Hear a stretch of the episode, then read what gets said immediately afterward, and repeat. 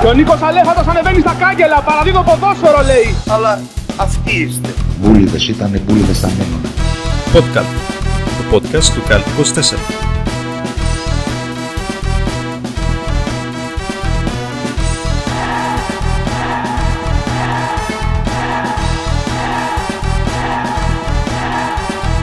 Γι' αυτό είμαι και εγώ εδώ, ε, για να σας φωτίσω όλους. Φίλες και φίλοι, καλησπέρα. Καλώς ήρθατε σε ένα ακόμα podcast του Cult 24, το γνωστό σε όλους σας podcast, το αγαπημένο σας. Η γνωστή παρέα είναι εδώ, τέλης Τερζής, Γιώργος Παπαθαναήλ, Φίλιππος Δημόπουλος. Καλησπέρα, παιδιά. Καλησπέρα, παιδιά, καλησπέρα. Καλησπέρα, παιδιά, από μένα. Πώς πάει, τι γίνεται. Και όσο νυχτώνει το lockdown μεγαλώνει, αγαπητοί φίλοι, κλεισμένοι στα σπίτια μας. Πάλι καλά που α, τώρα που η εθνική ημών κυβέρνησης αποφάσισε ότι 6 ώρα τα απογεύματα τα Σαββατοκύριακα θα καθόμαστε σπίτι. Καλά που υπάρχει η Super League να μας κρατάει παρέα. Και να έχουμε όλα αυτά τα θαυμαστά που είδαμε και σε αυτή την αγωνιστική, παιδιά, έτσι. Ωραία πράγματα. Ε, να πω, Από όλα τα μπαξές, κανονικά από όλα. λυπάμαι που δεν βρισκόμαστε στους φούρνους Ικαρίας για Η να αλήθεια είναι πως απολαύσουμε ναι. κι εμείς ε, ένα πολύ ωραίο απόγευμα και μια πολύ ωραία ημέρα ε, lockdown. Ένα ικαριώτικο ωραίο έτσι να. Εντάξει, να κοίτα. πούμε και σε αυτές- ένα φίλο για λίγο για κάνα φαΐ, κάνα τέτοιο. ωραίο. Αυτές ήταν ε, στάνταρ εκδηλώσεις λατρείας προς το πρόσωπο του Πρωθυπουργού, αφού είναι πάρα πολύ αγαπητός, κακό Δεν προαίρετο. μπορεί να κάνει και τίποτα η κυβέρνηση. Τι να κάνει, να απαγορεύσει τον κόσμο να τον λατρεύει; Ακριβώς. Εντάξει, ο Εξάλλου άνθρωπος είναι είναι γνωστό. ένα. Ναι, ο άνθρωπος στην είναι Ικαρία μεσσίας. Είναι δημοκρατία είναι. Στην, στην Ικαρία είναι όλη η Νέα Δημοκρατία. Είναι γνωστό, βέβαια. Δεν έχει πάρει Δήμο ποτέ.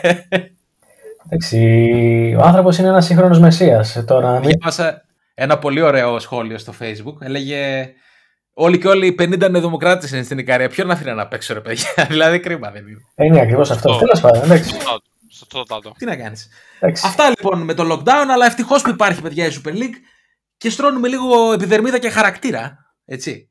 Γιατί αν δεν είχαμε και τα παιδιά που δίνουν τις μάχες τους κάθε εβδομάδα, δεν ξέρω τι θα κάναμε. Έτσι είναι, έτσι είναι. Και ξεκίνησε η καλή μέρα από το πρωί, φαίνεται, φίλε. Γλεντηθήκαμε σε αρκετά μάτς νομίζω. Ε, στη ναι, ναι, πλειοψηφία, στοιχηματικός, στοιχηματικός ήταν ομολογουμένως μια κακή εβδομάδα. Θα τα πούμε και αναλυτικά για- τι είπαμε για το κάθε παιχνίδι και τι έγινε τελικά. Αλλά το σίγουρο είναι ότι τα ωραία ξεκινήσανε παιδιά από την αρχή. Η καλή μέρα από το πρωί φαίνεται. Από το πρώτο παιχνίδι. Το πρώτο παιχνίδι που ήταν η μάχη των ουραγών, έτσι. Λαμία Λάρισα, το οποίο Δεν έγινε. Δεν έγινε. Το οποίο δεν έγινε και το οποίο ο αγαπημένος μας ε, από πάντα και όχι άδικα Αλέξης Κούγιας, ο πρόεδρος της ΑΕΛ και ο μεγαλύτερος δικηγόρος στην Ελλάδα, έδωσε ρεσιτάλ. Αφού μάθαμε λοιπόν λίγη ώρα πριν το μάτς ότι δεν, έχει, δεν έχουν δικαίωμα συμμετοχής οι 10 μεταγραφές που κάνει η ΑΕΛ τον Ιανουάριο, γιατί το να κάνεις λίγες μεταγραφές τον Ιανουάριο είναι για τους ε, τριτοδεύτερους, ε, λόγω κάποιων οφειλών λοιπόν προς την ε, ΕΠΟ δεν δόθηκε άδεια να παίξουν οι μεταγραφές της ΑΕΛ. Η ΑΕΛ λοιπόν, Κάποιο ζήτημα, κάποιο ζήτημα με τις επιταγές από ό,τι διαβάζαμε στο ίντερνετ ε, υπήρξε. Ακριβώς. Ε, ότι κάπου ίσως δεν καλύπτονταν τα ποσά που έπρεπε για, Ναι. τα, για να σφραγιστούν τα συμβόλαια κλπ. και βγήκε λοιπόν ο Αλέξης ο Κούγιας και λέει ότι όλα αυτά δεν ισχύουν και ναούμε και εμείς θα κατεβούμε κανονικά. Τέλος πάντων με τα πολλά η ΑΕΛ κατέβασε κανονικά τις ε, 10 μεταγραφές. Πολλές από αυτές ήταν στη βασική εντεκάδα. Τους 9 νομίζω από τους 10 είχε στην αποστολή. Ακριβώς. Προφανώς ο διαιτητής του αγώνα ενημερώθηκε από την ΕΠΟ ότι εφόσον η Λάρισα κατεβαίνει με τις ε, μεταγραφές οι οποίες δεν έχουν δικαίωμα συμμετοχής, δεν ξεκίνησε ποτέ το μάτς, διακόπηκε οριστικά ο αγώνας και κατά πάσα πιθανότητα θα κατοχυρωθεί με 3-0 στη Λαμία. Αλλά θα, αυτό θα το αποφασίσουν τα δικαστήρια, καθότι από ό,τι φαίνεται οι ομάδες θα προσφύγουν, έτσι. Καλά, αυτό είναι δεδομένο. Θα γίνει. Εντάξει, εννοείται. Ξεκάθαρα, Ξεκάθαρα θα γίνει. Μόνο που Είχαμε- υπάρχει Αλέξη Κούγια στην υπόθεση πρέπει να γίνει. δεν- Εντάξει, Έτσι Εγώ δεν έχω, ακριβώς. καταλάβει, δεν έχω καταλάβει. Εν τω μεταξύ, οι μεταγραφές έπαιξαν μέσα στη βδομάδα με, στο μάτι κυπέλου με τον Πάοκ. Ναι, Πώς παίξανε, ναι. ξαφνικά τώρα το Σάββατο α- ανακαλύφθηκε ότι η επιταγή δεν είναι, είναι ακάλυπτη; πριν πούμε οτιδήποτε, πάμε στα βασικά και να πάμε στην πρώτη ανακοίνωση του Αλέξιου του Κούγια. Όταν φτάσαμε στο γήπεδο, μου τηλεφώνησε ο πρόεδρος της Super League, ο κύριος Μπουτσικάρης, με ενημέρωσε ότι του κοινοποιήθηκε μία απόφαση της ΕΕΜ που αναφέρει ότι ανακλήθηκαν τα 10 δελτία των ποδοσφαιριστών μας που αποκτήθηκαν τον Ιανουάριο. Αυτό συνέβη επειδή δήθεν μία επιταγή που έλεγε στις 19 Ιανουαρίου σφραγίστηκε μόλις χθες πριν κλείσουν οι τράπεζες. Η ΕΕΜ σήμερα το πρωί με έκτακτη συνεδρία ανακάλεσε τα δελτία. Αυτό που μου κάνει εντύπωση είναι τα εξής. Πλέον οι επιταγές που αφορούν εταιρείες έχουν προθεσμία 75 ημερών. Αφού η ΕΠΟ δεν τις φράγισε στις 19 πρώτου, ποιος ο λόγος να συνεδριάσει εκτάκτος. Τώρα με κυβερνητική απόφαση έχουν συνέπεια αν δεν πληρωθούν εντός 75 ημερών. Αυτό που δεν ήθελαν ήταν να μην χρησιμοποιηθούν τα νέα μας μεταγραφικά αποκτήματα. Όλα αυτά είναι κινήσεις πανικού. Δεν περίμεναν να φτάσει σε τόσο εξευτελιστικό σημείο η ΕΠΟ αυτή η εγκληματική οργάνωση. Η γραμματεία της Επιτροπής, η κυρία Κοντού, έχει ένα σύζυγο, πάμε στα, στα, gossip. στα ωραία. Η γραμματεία της Επιτροπής, η κυρία Κοντού, έχει ένα σύζυγο τον κύριο Κουτσούκη, η οποία είναι γνωστή του κύριου Δέδε, που έχει στενή σχέση με τον Γιάννη Παπαδόπουλο. πάντα, πάντα υπάρχει. Με τον, οποίο, με τον οποίο είμαι στην αντιπαράθεση. Δεν περίμενα αυτή την αντίδραση. Χθες για πρώτη φορά δημοσιοποιήθηκε αυτό το γεγονός. Συγγνώμη, περίμενα... συγγνώμη, Φίλιππε, ναι, συγγνώμη. Ναι, ναι. Λέει Γιάννη Παπαδόπουλο και δεν αναφέρει το όνομα ε, Θωμάς Μητρόπουλος ή ο Κοκαλιάρης ή οτιδήποτε. Εδώ υπάρχει παράληψη, υπάρχει κενό. Επειδή, επειδή η ανακοίνωση είναι τεράστια και δεν θα τη συνεχίσω, θα σου πω ότι σε επόμενη ανακοίνωση προφανώς αναφέρεται. Α, το sequel, ναι, είναι, ναι, οκ, okay, εντάξει. Εννοείται. Ε, η ανακοίνωση είναι τεράστια, θα σταματήσω εδώ γιατί έχει άλλες 200 ε, λέξεις. Την κεντρική ιδέα την έχουν όλοι όμως. Την θα την έχουν θα σας διαβάσω τα bold της ανακοίνωσης μόνο και άμα καταλάβετε όλα καλά. Λοιπόν, ή τους παίρνει τηλέφωνο και τους απειλεί ή τους παρακαλάει, άλλος απειλεί, άλλος παρακαλάει. Επόμενο bold. Είμαι ο βασικός μάρτυρας για αυτά που διερευνά η εισαγγελία διαφθοράς για τις οικονομικές ατασταλίες της ΕΠΟ και νόμιζαν ότι σήμερα εμείς θα έρθουμε εδώ να διασυρθούμε. Επόμενο bold. Όλοι έχουν καταλάβει τι έρχεται και επειδή όλοι περίμεναν τον υποβιβασμό της ΑΕΛ. Πάμε στο επόμενο. Αυτό που περίμεναν σήμερα τους εκθέτει και έφεραν σε δύσκολη θέση τον κύριο Κουτσιάφτη, ο Κλάτεμπεργκ θα γελάει με αυτά που γίνονται. Έχουν έρθει σαν εξηγιαντές, αλλά είναι μια εγκληματική οργάνωση. Αυτή τη φορά θα πάνε φυλακή. Εμείς συμπαραστεκόμαστε στον κύριο Αυγενάκη ανοιχτά. Τους ενοχλεί που κάνουν εκστρατεία για να εξηγιανθεί το ποδόσφαιρο. Και πάμε στα δύο τελευταία. Τρώω ένα εκατομμύριο ευρώ πρόστιμα γιατί βαφτίζουν τις καταγγελίες μου δυσφήμιση του ποδοσφαίρου. Είδαμε και τον κομικοτραγικό τρόπο της χθεσινής κλήρωσης με τα μπαλάκια. Σε λίγες μέρες θα προσφύγουμε στο διαιτητικό δικαστήριο και θα δουν. Θα σας δείξω εγώ, θα δείτε τι θα πάθετε. Ακριβώς. Θα σας δείξω εγώ, θα δείτε τι θα πάθετε. Πριν ε, συνεχίσουμε, συγγνώμη, θα πάμε στον επίσης αγαπημένο του Αλέξη Κούγια, τον Πανουριά Παπαϊωάννου. Ο ισχυρός άντρας της Λαμίας, έτσι. Ναι, πρόεδρος της Λαμίας ο οποίος, ανακοι... ο οποίος ανέφερε μετά το μάτς. Γνωρίζω ότι η φιλοξενούμενη ομάδα είχε πρόβλημα στα δελτία της, είχε ενημερωθεί από το μεσημέρι. Υπάρχει το χαρτί από την ΕΠΟ, ήρθε μία η ώρα το μεσημέρι. Έχει θέμα στα δελτία της, δεν μπορούσαν παίχτες να συμμετέχουν στον αγώνα. Οι 9 από αυτούς δεν μπορούσαν και έτσι θα είχαν 13 διαθέσιμους παίχτες για την αποστολή. Η ΠαΕ Λάρισα αποφάσισε να συμμετέχουν οι ποδοσφαιριστές αυτοί και έτσι αναβλήθηκε ο αγώνας. Ο αγώνες, όχι ο αγώνας. Είπε ο διαιτητής ότι αφού 9 δεν είχαν δελτίο δεν μπορούσαν να παίξουν. Την ώρα λοιπόν λέει που βγήκαν οι ποδοσφαιριστές, μας ενημέρωσε ο διαιτητής πως οι 9 από τις 11 που αγωνίζονται αντικανονικά. Δεν έχουν δελτίο. Ακριβώς και έτσι δεν μπορεί να γίνει το παιχνίδι. Είχαμε ενημέρωση από τη μία η ώρα. Δεν μίλησαμε με τον Κούγια, ένα γεια είπαμε. Είπα και ένα γεια, εντάξει. Γεια, γεια. Από μακριά. Γεια, γεια, γεια, γεια. Θέλει να προστατέψει την ομάδα του, να κάνει ό,τι μπορεί. Το κακό είναι πως δεν γίνεται το παιχνίδι. Οκ. Okay. Ε, επειδή δεν κατάλαβα λίγο, υπήρχε κάποιο πρόβλημα με τα δελτία γενικά; Έτσι φαίνεται. Έτσι okay. λογικά. Και να πούμε ότι είναι μία ακόμα εβδομάδα από την οποία δεν μας ε, ε, απάντησε το Instagram της ΠαΕΑΕΛ, ούτε η επίσημα ΑΕΛ, ούτε η επίσημη ΑΕΛ, στο έτοιμα πρόταση που, που έχουμε κάνει, στο έτοιμο που έχουμε κάνει για την καταγραφή όλων των γεγονότων και όλων αυτών που γνωρίζει ο Αλέξο Κούγιας για να γίνει ένα βιβλίο το οποίο θα είναι best seller στην Ελλάδα. Θα είναι ένα δώρο προς την ανθρωπότητα και προς τους Έλληνες όλους βασικά. Τέλει μου, εσύ που είσαι άνθρωπος των γραμμάτων και των τεχνών. Πρέπει να επιληφθούμε κάπως, ναι. Αλλά θέλουμε την απάντηση του Πρόεδρου. Πώς θα γίνει, ρε Πρόεδρε; Δηλαδή, εμείς να κάνουμε τη δουλειά, αλλά πρέπει να έχουμε τις συνισταμένες σου. Πώς θα γίνει; Έτσι είναι. Επικοινώνησε, μπες, μπες σε μια διαδικασία, στείλε ένα μήνυμα. Πες μας κάτι, είναι... οτιδήποτε. Είμαστε ε, σαν αμένα κάρβουνα. Άμα είναι να ξεκινήσουμε να παίρνουμε από το site του τι έχει μέσα. Δεν είναι, Έτσι είναι. δεν είναι κόπος. δεν είναι κόπος αυτό. Τέλος πάντων, πονεμένη παιδιά ιστορία γενικά τα δελτία στην Ελλάδα. Έτσι. Δηλαδή, θυμόμαστε και παλιότερα τον Άρη που είχε επιβαστεί για μια τέτοια υπόθεση. Τον Μπάουκ πέρυσι που είχε αθεώρητες κάρτες υγείας των παικτών, που είναι μια παρόμοια κατάσταση. Ωραία, ωραία πράγματα που συμβαίνουν έτσι μια φορά το χρόνο. Καλό είναι έτσι να συμβαίνουν για να θυμόμαστε λίγο τι γίνεται, ρε παιδί μου. Και να πούμε σε αυτό το σημείο εξαιρετική και η οργάνωση της ΕΠΟ. Φοβερό μαγαζί, εκπληκτικό. Το παιχνίδι ξεκινούσε 5 η ώρα, μία η ώρα μάθανε το τι γίνεται, 4 ώρες πριν τη Ναι, σέντρα. ναι, θα μπορούσε να το βάλουμε 5 παρατέταρτο. Μάλλον ξέρεις, δεν δούλευε το φάξ ή κάτι τέτοιο. Θα μπορούσε να τρέχει, να βάλουν ένα παιδάκι, ένα μπολμπόι να τρέχει με ένα, με ένα ε, τέτοιο, πώς το λένε, ε, χαρτί πρι- λίγο πριν ξεκινήσει το παιχνίδι στη σέντρα και να το δίνει στο διαιτητή και να το διαβάζει και να τελικά να μην ξεκινάει το παιχνίδι. Και να λέει, Α, δεν σας είπα, δεν γίνεται ο αγώνας. Εσύ, εσύ, εσύ και εσύ δεν έχετε δελτία. Εσύ και εσύ πίσω μου τα κάνατε πουτάνα, έτσι. Ακριβώς. Και πάμε λοιπόν. Θα σας πάω σε τέσσερις μαγικές ανακοινώσεις, γιατί προφανώς οι ανακοινώσεις της ΑΕΛ ήταν άπειρες. Θα πάμε σε τέσσερις καλές, μικρές, για να μην κουράζουμε και όλα στον κόσμο. Γιατί όπως έχουμε πει, το καλύτερο site στον πλανήτη είναι το site της ΑΕΛ και το κομμάτι των ανακοινώσεων, έτσι. Πάμε λοιπόν στην πρώτη ανακοίνωση, η οποία έγινε το Σάββατο και λέει επικεφαλίδα της ανακοίνωσης. Αλέξης Κούγιας προς αγράμμα τους νομικούς συμβούλους της ΕΠΟ και προς τους κατάπτυστους που οργάνωσαν όλη αυτή τη βρωμιά σήμερα. Σύμφωνα λέει με τον υπαριθμό κώδικα 3 κάθετος 21 απόφασης του πολιτικού εφετείου Πυραιός, η οποία κάνει δεκτά τα όσα διδάσκονται στη θεωρία και την πάγια νομολογία του Άριου Πάγου, γίνεται δεκτό ότι η επιταγή σε εισαγωγικά δίνεται χάρη καταβολής και εφόσον δεν εξοφληθεί ο δικαιούχος, μπορεί να εισπράξει την απέτησή του σύμφωνα με, τον, α- με το άρθρο 288 του αστικού κώδικα. Όλα τα άλλα είναι για να έχω άλλο ένα επιχείρημα εις βάρος σας στις μαρτυρικές μου καταθέσεις στα δικαστήρια που έρχονται. Για το τι εννοώ, ρωτήστε και τους δικηγόρους σας.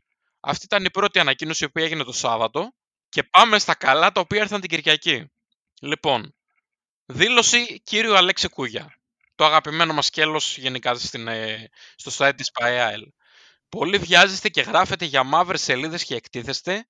Ίσως έχετε συνηθίσει από το παρελθόν. Τώρα που είδα τα ονόματα γιατί δεν τα ήξερα, που αποτελούν το Διοικητικό Συμβούλιο της Ερασιτεχνική, κατάλαβα ποιος θα αγοράσει την ΑΕΛ το καλοκαίρι. Έχουν αναφερθεί πολλές φορές αυτό. Χαίρομαι ιδιαίτερα που συμμετέχουν στο Διοικητικό Συμβούλιο οι μεγάλοι επιχειρηματίε κυρία Τσακνάκη, κύριος Τσακνάκης και ο Βαλιάκος, αυτός δεν είναι κύριος μάλλον. Για το τελευταίο έμαθα ότι έχει μεγαλώσει ο κύκλος εργασιών του και θα πάρει το 30% του μετοχικού κεφαλαίου της ΠαΕ. Γιατί πλέον εμβολιάζει 3 κίλους και 2 γάτες την ημέρα Τι; το, άλλο, το άλλο 30% θα το πάρει ο Νάκας που έμαθε ότι εισπράττει ενίκιο 1500 ευρώ το μήνα και επειδή είναι λιτοδίαιτος του μένουν 1499 ευρώ και δεν έχει που να τα χαλάσει. το άλλο 10% θα το πάρει η κυρία Παπαχαραλάμπους που εισπράττει 3.000 ευρώ μισθό από την αεραστεχνική σαν γραμματέας και δεν έχει και συζυγικά καθήκοντα και έξοδα. Με αυτούς τους, υγι... με αυτούς τους ιδιοκτήτες μόνο, με- μόνο άσπρες μέρες έρχονται. Στα χέρια μου έχω κάτι ακάλυπτες συναλλαγματικές του Προέδρου με κάτι κατοστάρικα προς ένα βολεϊμπολίστα από τη Θεσσαλονίκη από τη χρυσή εποχή του μπάσκετ. Προς ένα βολεϊμπολίστα από τη Θεσσαλονίκη από τη χρυσή εποχή του μπάσκετ. Στο μισό περίπτωση- μας λέει. Και αυτά όλα. Ναι. Σε περίπτωση που δεν το καταλάβατε, προς ένα βολεϊμπολίστα από τη Θεσσαλονίκη από τη χρυσή εποχή του μπάσκετ.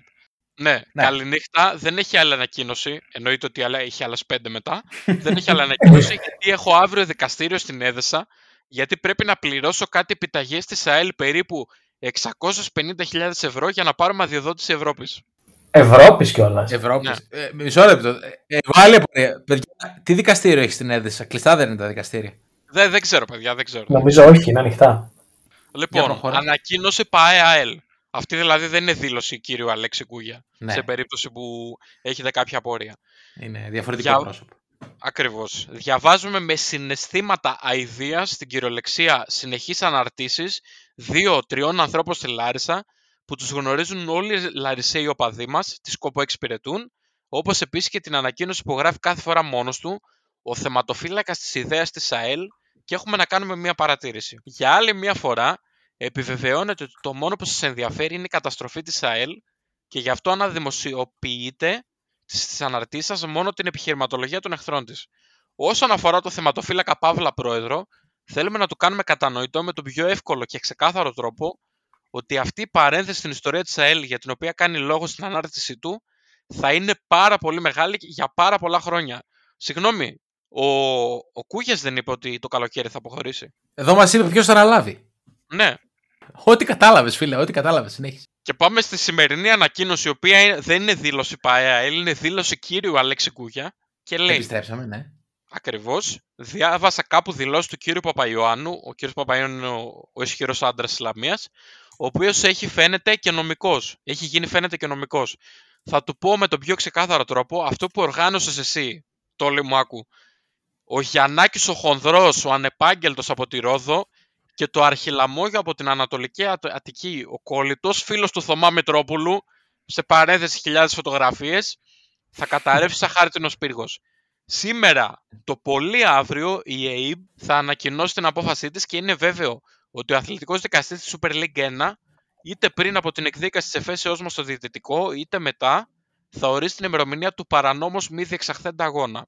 Επειδή έχεις καλό δικηγόρο στη Λαμία, πες του να διαβάσει το άρθρο 17 παράγραφος 2 του ΚΑΠ και μετά το φύλλο αγώνα και θα σου πει τι σας περιμένει. Και μετά τρέχα να σε σώσει πολιτική προστασία αυθιότητας.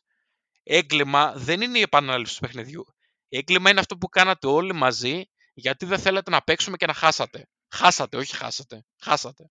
Και σας ερωτώ εγώ φίλε μου, πόσο καλύτερα να ξεκινήσει ένα Σαββατοκυριακό Super League; Ναι, είδες, πήγε όλο το Σαββατοκύριακο. Δε. Τα παιχνίδια εδώ πέρα εξάλλου. Τα, οι δύο ώρες του παιχνιδιού είναι ε, ίσονος σημασίας. Τα βασικά είναι το πριν και το μετά. Και άμα δεν γίνει και το μάτσερ, αδερφέ, δεν χάλασε και ο κόσμος. Δεν χάλασε και ο κόσμος. Ξεκάθαρο, ξεκάθαρα, ξεκάθαρο, ξεκάθαρα. Ναι, δεν, δεν, δεν χάλασε και ο κόσμος. Δηλαδή τώρα δεν έγινε το παιχνίδι για κάτι τρέχει στα γηγιστικά. Τι χάσαμε. Εντάξει, τι χάσαμε, μπορεί να λέγε 0-1, 1-0. Για εκεί πήγαινε. Μάλλον, εκεί, αλλά εντάξει. θα δούμε. Ίσως το μάθουμε κάποτε. Ε, η τελευταία δήλωση του κυρίου Κούγια ήταν για την δήλωση που είχε κάνει νωρίτερα ο πρόεδρος Λαμίας, ο Πανογιάς Παπαϊωάννου, που έλεγε ότι Θα κερδίσουμε σίγουρα 3-0 στη Χαρφιά. Ε, και σίγουρα το παιχνίδι θα έχει και συνέχεια, τουλάχιστον στις δικαστικές αίθουσες. Τώρα, άμα θα παιχτεί κιόλας, θα φανεί. Εκεί που πραγματικά παίζεται το ποδόσφαιρο, θα πω εγώ, φίλε μου Τέλη και φίλε μου Γιώργο. Εκεί ναι. πέρα που θέλουμε να παίζετε το ποδόσφαιρο, ναι. Αυτό ακριβώς. Ε, έχει και κάτι άλλους που παίζουν τέτοιο, οπότε πάμε και στα άλλα τα παιχνίδια. Έτσι, Πάμε ξενέρω, στα, τους δημιουργούς να παίξουν και τέτοια. στα υπόλοιπα σήματα που παίξανε και παίχτηκε το, το ποδόσφαιρο εντός γηπέδου. Πάμε Ναι. στο μεγάλο διπλό του Παναθηναϊκού μέσα στον Ατρόμητο. Γενικά, παιδιά, μαζεμένα over είχαμε αυτή την αγωνιστική για, για κάποιο λόγο. Ξεμπούκωσαν οι Ε, ομάδες. ναι, τι πάθανε. Ε, Είναι, είναι σίγουρα καλά τα παιδιά. Δείτε Premier League εσείς. Εγώ αυτό έχω να πω. Εγώ μια άλλη απορία έχω. Ο δεύτερος τερματοφύλακα του ατρωμίτου, ο Μανδά, Μανδά δεν το λένε. Ναι, Μανδάς, Μανδάς. ναι. Αυτός γιατί βγήκε ξαφνικά, αφού είναι- έκανε καλές εμφανίσεις και πήγε ο Γιάννιώτης. Ε, Είδες Εντάξει. τι έφαγε η ομάδα στην προηγούμενη εβδομάδα στο κύπελο. Είδες τι έφαγε ο Γιάννιώτης προχθές με τον Παναθηναϊκό. Τα είδα πολύ καλά, ε, αφού είναι φίλος. Ο Γιαννιώτη έχει δείξει. Και θυμα- δεν θυμάσαι το αυτογκολ του Βούκοβιτς, εκείνο το φοβερό. Που ξεκινάει από την εκπληκτική πρωτοβουλία πάλι του Γιαννιώτη. Ο Γιαννιώτη είναι τερματοφύλακα στον Ολυμπιακό. Ναι, ναι, ναι, το Παίζει με θυμάμαι, τον αλλά Πάο. δεν έχω καταλάβει τι κάνει τώρα στο δεύτερο γκολ του Παναθηναϊκού. Ε, δεν Ε, υπολογίζει κανένα τον γκέλ. Τι κάνει. Κλειστράει βασικά. Σας ευχαριστώ για την πάτσα και θα σας πω ότι ε, έγινε κάποιο σχόλιο γιατί παρατήρησαν ότι το γκολ αυτό του Παναθηναϊκού δεν το, δεν το πανηγύρισε ο Διούδης. Και βγήκε μετά ότι ο λόγος που δεν το πανηγύρισε ο Διούδης ήταν η γκέλα που έκανε ο τερματοφύλακας στο ατρομή το Γιαννιώτης και ως στήριξη και ως ε, κατανόηση και αλληλεγγύη μεταξύ τερματοφυλάκων ο Διούδαρος δεν το πανηγύρισε. Συγκινητικός ο Διούδης. Συγκινητικότατος. Αυτό γιατί, τα- αυτά γιατί τα κάνουμε μόνο τερματοφύλακε, ρε φίλε. Θα μπορούσε, θα μπορούσε η σέδειξη, η σέδειξη τέτοιο, η σ- για, Επειδή για, ξέρει πώς είναι βασικά. για συναδελφική αλληλεγγύη να φάει ένα παρόμοιο. Σωστό. Για να μην το πανηγυρίσει ο Γιαννιώτης μετά. Σωστό, σωστό, σωστότατο. Εγώ θα σου πω ότι ο λόγος που έπαιξε ο Γιαννιώτης είναι ότι γενικά είναι πιο έμπειρος τερματοφύλακας. Ο Και βασικός προφανώς- παιδιά Γιαννιώτης είναι έτσι. Ε, ναι. Ναι, το ξέρω. Απλά εντάξει, ο Μανδάς είχε δείξει καλά δείγματα. Θα θέλει να μοιράσει το rotation, μάλλον, ο, ο Παντελίδαρος, ο νέος προπονητής του Ατρομήτου. Ο να νέος το προπονητής του σχολιάσουμε γι' Ατρομήτου, αυτό. ναι. Αυτό δεν το Α, ναι, είπαμε. ναι, ο φίλος, ο Παντελίδης, όντως. Ο οποίος είναι και μεγάλος μεγάλος φαν του Κάλτ 24 και, και φαν ε, δικός μου γιατί έχουμε κάνει και αρκετές συνομιλίες. Εγώ ρε παιδιά να κάνω μια ερώτηση με κάθε σεβασμό προς τον ε, κύριο Παντελίδη. Ο, ο Κάνατη για ποιο λόγο έφυγε; Ε, γιατί τα αποτελέσματα του Ατρωμίτου δεν ήταν καλά. Μάλλον. Τι να πω, ρε παιδιά. Εγώ, γε- εγώ γενικά προσπαθώ να καταλάβω λίγο τι, θέλει, τι προσπαθεί να κάνει ο Ατρόμητο και ποιος είναι ο ρόλος που επιτελεί στην κατηγορία. Δηλαδή, έχει καμιά διετία τώρα. Μέχρι πριν από δύο χρόνια με Βάρντα και Κάναντι στην πρώτη θητεία κλπ. Ήταν μια ομάδα την οποία άξιζε να τη δεις, η οποία όλους έπαιζε στα ίσια κλπ. Εγώ αυτή τη στιγμή δεν καταλαβαίνω τι ρόλο επιτελεί. Και ειδικά άμα φύγει ο Γιώργος Ισπανό το καλοκαίρι, δύσκολα τα πράγματα. Και να σου πω κάτι. Βλέπω, δεν ξέρω αν είδατε τε- την προηγούμενη εβδομάδα ο Ατρόμητο έμεινε έξω και από το κύπελο. Μετά το κύπελο έφυγε ο Κάναντι. Δεν ξέρω αν είδατε τα δύο γκολ που έβαλε ο επιθετικός της ομάδας, ονόματι Κοτσόπουλος. Όχι, δεν τα είδα. Ε, πολύ ωραία συντεφορήσια γκολ, μια κεφαλιά και ένα πολύ ωραίο γυριστό με πλάτη κλπ. Και αναρωτιέμαι, στη φάση την οποία είναι ο Ατρόμητος και πολλές ακόμα ομάδες σαν τον Ατρόμητο, για ποιο λόγο πρέπει να έχει πάρει κάποιον ονόματι Μάτιτς, τον οποίο δεν τον θυμάμαι να σκοράρει καθόλου. Και να Εφ' παίζει όχι, αυτό αφού- περισσότερο. Ο Μάτιτς δεν σχοράρει γιατί έχει Μάτιτς. Και του έχει, έχει γκίνια, ρε, μα. Ε, Έχει γκίνια, ρε, μα. Αχ, καλό, ε. Έχει Μάτιτ, έχει, τον έχει φάει Μάτιτς. Κάτσε. Κάτσε. Ε, Ε, είναι, ναι, πες. είναι ο μέσος της Μάντσεστερ αυτός. Ναι, ρε. Ε, και ήρθε δανεικός στον Ατρόμητο. Ήρθε δανεικός στον Ατρόμητο και παίζει τερφόρ. Για να πάρει μάτσε, Μάτιτς στα πόδια του. Ακριβώς. Ακριβώς. Λοιπόν, ωραία. Το δελφινάριο όταν ανοίξει, παιδιά, περιμένουμε Ναι, ναι. πρόσκληση. Όσο Δεν Φερλής τα ξέρετε. χειροκροτάει όρθιος. ε, αυτή. ναι, ναι, ναι, αυτό. Ε, το παιχνίδι πήγε γενικώς λίγο πολύ εκεί που το είχαμε δώσει. Δηλαδή, είχαμε πει στο goal goal. Ο Γιώργος νομίζω το είχε δώσει χ, το οποίο χ έσπασε στο τέλος. Έτσι. Ναι. Παιδιά, Ε, ε, συγγνώμη, πες. ε, σε ευχαριστώ για την πάσα. Είδατε πώς έσπασε το χ. Ναι, Ναι. ναι, ναι. ναι, ναι. Παιδιά, Ήτανε- πείτε μου λίγο, πείτε μου Πάμε λίγο. από την αρχή λίγο. Πάμε από την αρχή λίγο. Δηλαδή, το πρώτο γκολ το κάνει ο Βέλεθ, έτσι. Ναι, Ωραία κεφαλιά, δεύτερο δοκάρι κλπ. Ισοφαρίζει φοβερή κεφαλιά. Ο Γούτας, παιδιά, τους έχει πάρει όλους παραμάζωμα στον αέρα. Φοβερή κεφαλιά. Ο οποίος έχει κλείσει την ΑΕΚ. ε, έτσι Είναι λέει. να κλείσει. Έτσι Ακούγεται, αλλά ναι, μου- δεν θα μου κάνει καμία εντύπωση. Και ειδικά σε σχέση με το πώς είναι η άμυνα της ΑΕΚ τώρα, μπορεί να φαίνεται και μπαρέζει ο Γούτας. Ένα-δύο ο Καρλίτος. Ο Καρλίτος από το λάθος του Γιαννιώτη που. Το πιο ωραίο γκολ αναφέρα. της αγωνιστικής. 2-2 ο Αγκάγεφ. Μετά στο 60 και στο 61 μπαίνουν ε, τα δύο νέα αποκτήματα του Παναθηναϊκού, Σανκαρέ και ο Ενεκμπαγκοτό. Το, το Εμπακοτό. υπηκό μπορούμε να πούμε. Το υπηκό θα Το λέγαμε. υπηκό του Εγώ Παναθηναϊκού. το σκέφτηκα ακριβώς, ναι. ναι. Το υπηκό του Το Μπόλωνη. υπηκό, ναι. Ακριβώς, ακριβώς. Και μετά έχουμε το 2-3 του Σανκαρέ στο, δι- στο 84. Το Έχει οποίο, κάνει παιδιά, φοβερή μπουκα ο Εμπαγκοτό από τη δεξιά μεριά. Φοβερή μπουκα, εκπληκτική. Έχει πάρει την μπάλα και τρέχει. από πολύ ωραία βαθιά του Διουδή να πούμε επίσης. Και στο σημείο που έχει, έχει ακουμπήσει πρώτα την μπάλα ο Σανκαρέ, πάει στο δοκάρι και είναι σε φάση ότι θα με φάνε τώρα, έχασα σίγουρο γκολ κτλ. Η μπάλα για κάποιο περίεργο λόγο ξαναέρχεται πάνω του και μπαίνει γκολ. Και δεν, δεν ξέρω, εκείνα τα δευτερόλεπτα πιστεύω ότι πέρασε όλη η ζωή από μπροστά του. Βασικά φαίνεται ότι δεν το πιστεύει λίγο. Αν δεις το βλέμμα του μόλις βάλει τον γκολ, ε, κάπου δεν το πολύ πιστεύει ότι ρε φίλε τι έγινε τώρα. δηλαδή τι, τι, μπιλιαρ, τι πώς το λένε, φλιπεράκι ήταν αυτό. Θυμάσαι Ναι, τα φλιπεράκια ξεκάθαρα. που. Ναι, αυτό. Μπαμ, μπαμ, μπαμ. Εντάξει. Τέλος Μπαίνουν και Πέρασε. αυτά, αλλά έχει κάνει, έχει κάνει φοβερή ενέργεια ο Μπαγκοτό Ναι. από τα δεξιά. Και να Αυτό πούμε το- επίσης, sorry, τονίσουμε. ε, πριν ε, γίνουν οι δύο αλλαγές το 66-61, το πρώτο μέλος του υπηκού μπήκε στο 35 στη θέση του Σέγκεφελ, τον Ιασέ. Α, ναι. Ε, τραυματίστηκε ο Σάγκεφελ, δεν το είδα. Ναι. Α, οκ, εντάξει. Ο Νιασέ είναι αυτός που χάνει και τον ε, Αγκάγια στο δεύτερο του ατρόμι του, δεν είναι; Ναι, Ναι, ναι, Αν ναι. δεν ναι, κάνω ναι. λάθος, ναι, Ναι, ναι. ναι, ναι. Αυτός είναι. Εντάξει, τώρα οι, οι παίχτες έχουν ε, κάθε ελαφρυντικό, όπως έχουν όλοι οι νέοι παίχτες στην ομάδα, μέχρι να μάθουν συμπαίκτε κτλ. Και ο Καγκάβα, ας πούμε, στον Μπάουκ δεν έδειξε πολλά πράγματα. Εντάξει, Θα θέλει ο πάμε και στον παίχτης. Πάο γιατί γι' αυτό θέλει πολύ κουβέντα. Ναι, είναι η επόμενη αγωνιστική, γι' αυτό τον ανέφερα. Μεγάλη νίκη για τον Παναθηναϊκό πάντως. Δηλαδή, ξεκάθαρα. Ο Παναθηναϊκός συνεχίζει τις υψηλές πτήσεις και δείχνει ότι μ- μόνο προς τα πάνω πηγαίνει. Σε αυτή τη Τώρα φάση. φυσικά έχει το, θα τα πούμε τα επόμενα μάτς, έχει δύσκολο μάτς, Μμμ. μάλλον θα σπάσει το σερί. Πάμε στον, ε, στον ΠΑΟΚ με τον Απόλλων Σμύρνης. Κλασικά, παιδι- κλασικά πράγματα, παιδιά. Συγγνώμη πριν ξεκινήσουμε. Όσα χρόνια βλέπω μπάλα, γύρω στα 20, δεν θυμάμαι με ούτε μία φορά, ούτε μία όμως, τον Μπάουκ να παίζει στην Τούμπα Κυριακή 3 η ώρα, πρώτο μάτς, και να παίρνει αποτέλεσμα. Ούτε μία φορά. Ποτέ. Όμως. Δηλαδή θυμάμαι κάτι σοπαλίε πάλι με τον Απόλαιο να μείνει με τον Τζόρβα που είχαμε πει την προηγούμενη εβδομάδα. Κάτι σοπαλίε με τον Πανετολικό που πήγε να φάει ο Παναγιώτης ο Γλίκος από την αντίπαλη περιοχή γκολ. Κάτι τέτοιες ιστορίες. Είναι καταραμένη αυτή η ώρα για τον Πάουκ. Ποτέ δεν έχει καταφέρει να πάρει αποτέλεσμα.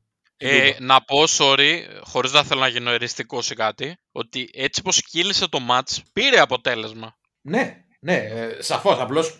Ναι, έτσι που σκύλησε όντως, αλλά επί της ουσίας δεν είναι καλό Επί της αποτέλεσμα για τον ουσίας Πάοκ. είναι μεγάλη γκέλα, έτσι, δεν το Μεγάλη συζητάμε. γκέλα, ακριβώς, βέβαια. Ακριβώς. Βέβαια. Και να πούμε ότι ο Απόλλωνας Μύρνης αν ήταν λίγο πιο αποτελεσματικός θα είχε και τρίτο γκολ στο μάτς. Ναι, θα μπορούσε. Θα μπορούσε. Θα Να μπορούσε. πούμε επίσης ότι είναι ένα ακόμα μάτς από το οποίο πιθανόν ο Γιώργος να πληρώθηκε γκολ Ίγκασον.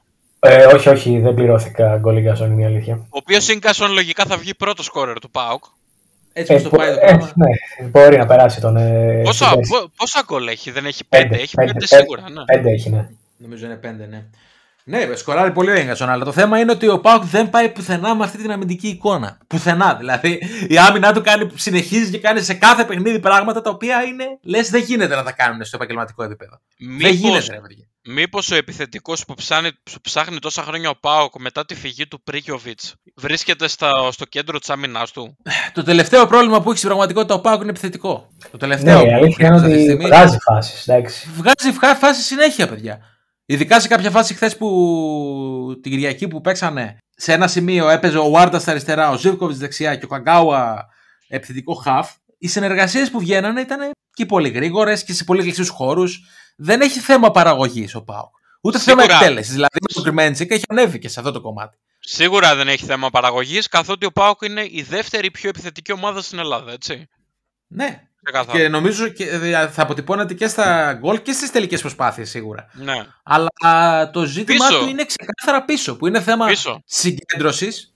Και στο Σε κέντρο. πρώτη και στο φάση. κέντρο, εντάξει. Ε, ναι, όταν λέμε πίσω, ε, προφανέστατα και βάζουμε και τη, και τη, και τη μεσαία γραμμή.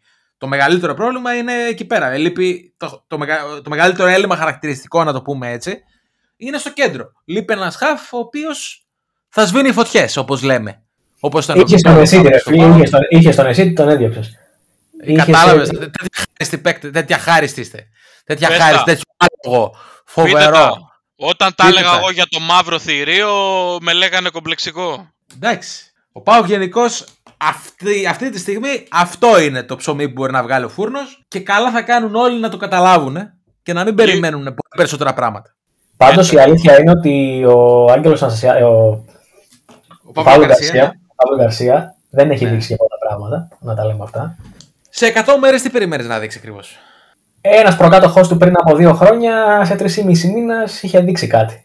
Για ποιον λες τώρα; Έναν μέσα με ένα σκουφάκι. Ε, Αυτός με το σκουφάκι ήταν προπονητής άλλα 15 χρόνια πριν. Ε, Όχι εντάξει. 100 μέρες που είναι ο Γκαρσία, τι εντάξει. Αν θέλεις να κάνεις σύγκριση, αν θέλεις να κάνεις σύγκριση και να είσαι κύριος. Η άλλη περίπτωση που έγινε αυτό που ήταν προπονητής, δεν ήταν προπονητής και έγινε στην πλάτη του Πάου και πήγε καλά, ήταν ο Βλαντανίβιτ. Αν θες να το συγκρίνεις, να το συγκρίνεις με τον Πάου του Βλαντανίβιτ. Όχι με τον Ρασβάν Λουτσέσκου που είναι, πρόσεξε να δεις, προπονητής 15 χρόνια αυτός. Παίκτης πριν αυτός. Ο πατέρας του 50 χρόνια πριν προπονητής. Κάτσε, ρε φίλε. Το ίδιο είναι. Είχαμε λοιπόν ε, εν κατακλείδη την μεγάλη γκέλα του ΠΑΟΚ, η οποία εμένα προσωπικά μου στήχησε και πάρα πολύ. Φαντάζομαι και σε πολύ στοιχηματό κόσμο. Είχαμε ένα σοβαρό τραυματισμό ενός αμυντικού του Απόλλωνος Μύρνης. Στο Ναι, τέλος. ε, Ε, Τρεμπλής, μπεμπλή, κάπως έτσι. Βιτλής, Βιτλής. Βιτλής, Βιτλής, Το ναι, παιδί τραυματίστηκε σοβαρά και προς τιμήν του Απόλλωνος Μύρνης του ανανέωσε το συμβόλαιο Μμμ. ως ε, ένδειξη στήριξης για το σοβαρό τραυματισμό που υπέστη. Ναι, Ε, έφαγε μία τον τερματοφύλακα γεμάτη. Ναι. Ένα ακόμα μάτς το οποίο γλέντισε κόσμο να πούμε ο Γιώργος ο Παράσχος. Ο οποίος Γιώργος Παράξο, να πούμε το στατιστικό εδώ, παιδιά. Δεύτερη θέση ε, στην ε, ιστορία, πα- στην παρουσία του ως προπονητής, πίσω μόνο από τον Τουσαμπάγεβιτ πλέον. Ο δεύτερος σε, σε παιχνίδια στην πρώτη εθνική κατηγορία. Δεν έχω ακριβώς μπροστά μου τους αριθμούς, αλλά πέρασε στη δεύτερη θέση περνώντας τον Αντώνη Γεωργιάδη, έτσι ένα ιερό τέρας προπονητικής στην Ελλάδα. Οπότε ήταν, με- είναι, ζούμε ιστορικές στιγμές, καθότι εγώ νομίζω ότι θα τον ξεπεράσει και τον Μπάγεβιτς που είναι πρώτος. Ο Γιώργος ο Παράσχος. Α πούμε, Ας ζούμε ιστορικές στιγμές. Ξεκάθαρα, ξεκάθαρα, ξεκάθαρα. Α ελπίσουμε να φτάσει και πρώτος. Ο Έτσι. Γιώργος ο Παράσχος. Και πάμε στην εύκολη προφανώς επικράτηση του Ολυμπιακού κόντρα στον Όφη. Ένα, ακόμα, ένα μάτς βασικά που μας έκανε η, η έκπληξη του αγώνα είναι το ότι δεν σκόραρε Όφη νομίζω. Η αλήθεια είναι ναι, ο Όφη, ο Όφη πηγαίνει τρένο τώρα τελευταία. Συνέχεια σκοράρει. Δεν έχω καταλάβει τι έγινε και δεν έβαλε γκολ αυτή την Ήταν ε, μεγάλη έκπληξη το ότι δεν σκόραρε Όφη νομίζω σε αυτό το μάτς. Ναι, ναι, Ο ναι. οποίος όφη γιατί είσαι κοκοπροαίρετης, σκόραρε μεσοβδόματα στο κύπελο. Αποκλείστηκε βέβαια, αλλά αυτό είναι άλλο. Ο οποίος πρέπει να είναι σε πολύ άθλια κατάσταση. έχω την εντύπωση. Δηλαδή, Κοίταξε, ε, είναι, είναι ένα γεγονός, ρε φίλε, ότι ο Όφη οι καλύτεροι του παίκτες είτε είναι μακροχρονίω απόν, είτε είναι συνέχεια μπες βγες, ε, τραυματισμοί, μικροί τραυματισμοί, ξανά να έρθουν. Δηλαδή, ε, πήρε το καλοκαίρι ένα παίκτη πάρα πολύ έμπειρο, τον Τεγκουσμάν. Ο οποίος μόλις ξεκίνησε, μόλις μπήκε λίγο στην ομάδα, έβαλε ένα γκολ και λοιπά, άρχισε να οργανώνει, έμπαινε τέσσερις μήνες έξω. Είχε το Σακόρ στα χαφ, τον καλύτερο του χαφ, τον έχασε και αυτόν λόγω τραυματισμού. Ο Μεγιάδο και αυτός μπαίνει βγαίνει. Ο Νέιρα μπαίνει βγαίνει. Ο Ναμπί και αυτός νομίζω τραυματίας είναι που ήταν πέρυσι. Ή εκτός αν έχει φύγει, μπορεί να κάνω και λάθος. Το Παιδιά, Φιγκερέδο τον πούλησε. Είναι... το- Δεν του πάνε και καλά τα πράγματα του Όφη. Το περίεργο με τον Όφη δεν είναι αυτό. Το περίεργο είναι ότι ο Όφη έχει 18 γκολ στο πρωτάθλημα ε, έχοντας να σκοράρει 6 μάτς και ομάδες που είναι από πάνω του ε, με 2 για 3 βαθμούς έχουν 2 γκολ περισσότερα.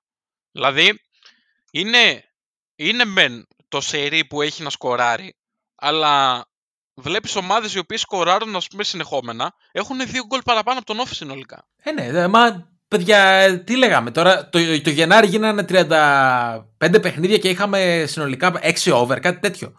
Τι να λέμε τώρα. Για τη Super League μιλάμε έτσι. Τι περιμένετε ακριβώς; Α- Από τα, μα- από, το, από τα του αγώνα κρατάμε το, την υπέροχη χειρονομία του Σεμέδο Στον Ωραία. Εραμπή που του έφαγε τον γκολ. στον Ελαραμπή που του φάγε τον γκολ. Κρατάμε το χαμένο πέναλτι του Φορτούνη.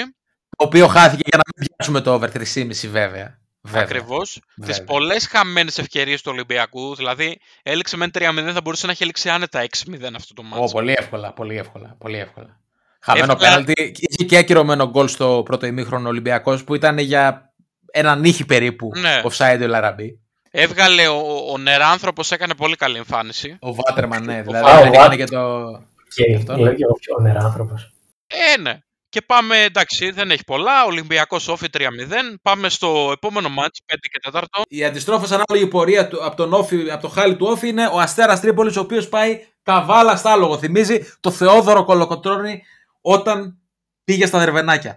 Πραγματικά. Πω, πω, αυτή η πω, πω. αρμάδα του Μίλα Ράσταβατς δεν σταματάει πουθενά. Τι να λέμε τώρα. Να Έτσι δεν πούμε, να πούμε σε αυτό το, το, το σημείο, το λέμε ότι σε αυτό το μάτς που, πέ- που έπαιζε το Πουλένσο ο Δουβίκας και Θα πω, θα ουσιαστικά- πω μετά για Δουβίκα. ναι, Μην η βιάζεσαι. μόνη, Θα πω, τον η έχω μόνη μελετήσει. επιθετική εγγύηση που έχει ο Αστέρας Τρίπολης, ο Μπαράλες και οι δύο δεν σκόραραν. Ναι, ναι, ισχύει, ισχύει. Ε, δηλαδή παίζουν Δουβίκας Μπαράλη, λες ένας σεμστή θα το κάνει. Αν δεν, Λουίς Φερναντέθ 0-1 ο Αστέρας. Το δώσαμε αυτό. Ναι, που όσο το είδα και λίγο, επειδή δεν το, δεν το είδα απευθείας, το είδα αργότερα, ε, ψιλοεύκολα βγήκε το διπλό. Δεν ε, ζορίστηκε και Ε, πάρα ναι, πολύ. μία, φα... μία φάση μόνο έχει κάνει Δύο, ο. τρία. Φάση ναι. μόνο Θυμάμαι, θυμάμαι κάτι, κάποιες φάσεις, κυρίως με Δουβίκα. Αυτό ήθελα να πω για Δουβίκα, παιδιά. Εγώ θα πω κάτι και εσείς πείτε ό,τι θέλετε. Έχω να δω παίκτη να παίζει σε αυτή την ηλικία τόσο καλά με πλάτη στην Α Εθνική. Ίσως και από τον Μιχάλη Κωνσταντίνου στον Ηρακλή. Εγώ Δηλαδή- από τον ε, Περπέρογλου όταν ε, πόσταρε. Από τον, Από τον Περπέρογλου, το στράτο. το στράτο τον Περπέρολο. Ωραία. Ε, Σοφή η μαλακία σου. Σοφή η μαλακία σου. Γιατί ρε φίλε, ο Περπέρογλου έχει καθιερωθεί για το ποστάρισμά του σαν τεσάρι. Σε τώρα να πούμε το Δουβίκα. Ο άνθρωπος είναι φοβερός. Είναι φοβερός. Πρέπει οπωσδήποτε να ασχοληθούν οι μεγαλύτερες ομάδες μαζί του. Θεωρώ. Γνώμη μου ταπεινή. Αυτό το παιδί έχει κάτι. Μου, μου δείχνει ότι. Πώς το λένε, ρε παιδί μου, ότι είναι κάτι το διαφορετικό. Είναι κάτι το διαφορετικό. Μπράβο του να συνεχίσει έτσι. Να συνεχίσει έτσι. Είναι φοβερός. Και νομίζω έβαλε και, και παρόμοια γκολάρα και μεσοδόματα με τον Όφη στο κύπελο, αν δεν κάνω λάθος. Που παίρνει Εγώ θα- κατευθείαν, γυρνάει με πλάτη και το βάζει.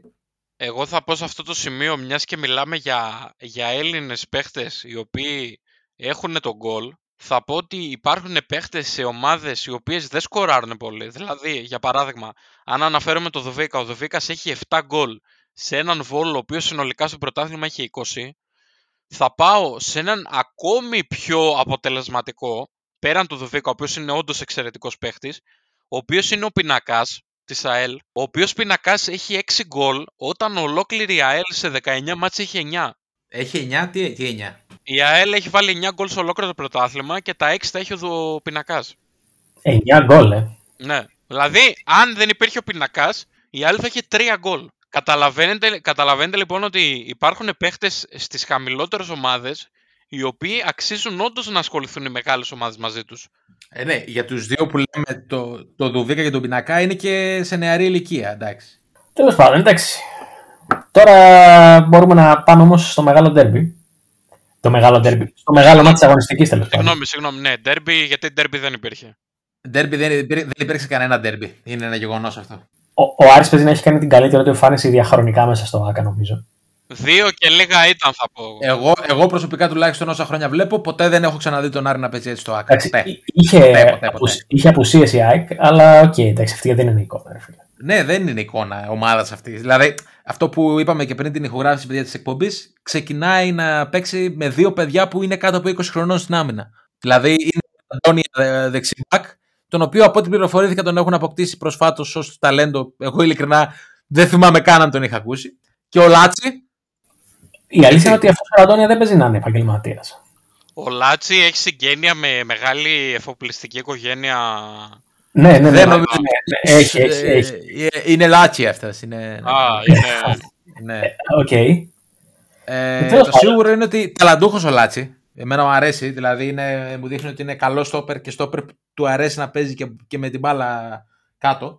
Αλλά έχει πολλά πράγματα να μάθει ακόμα. Η ΑΕΚ γενικά δεν είναι εικόνα ομάδας αυτή. Δηλαδή, αν είσαι ΠΑΟΚτσή και θες να φας τα ρούχα σου με αυτά που βλέπεις, το καλύτερο που είσαι να κάνεις είναι να κάτσεις να δεις την ΑΕΚ μετά για, για να δεις ότι υπάρχουν και χειρότερα.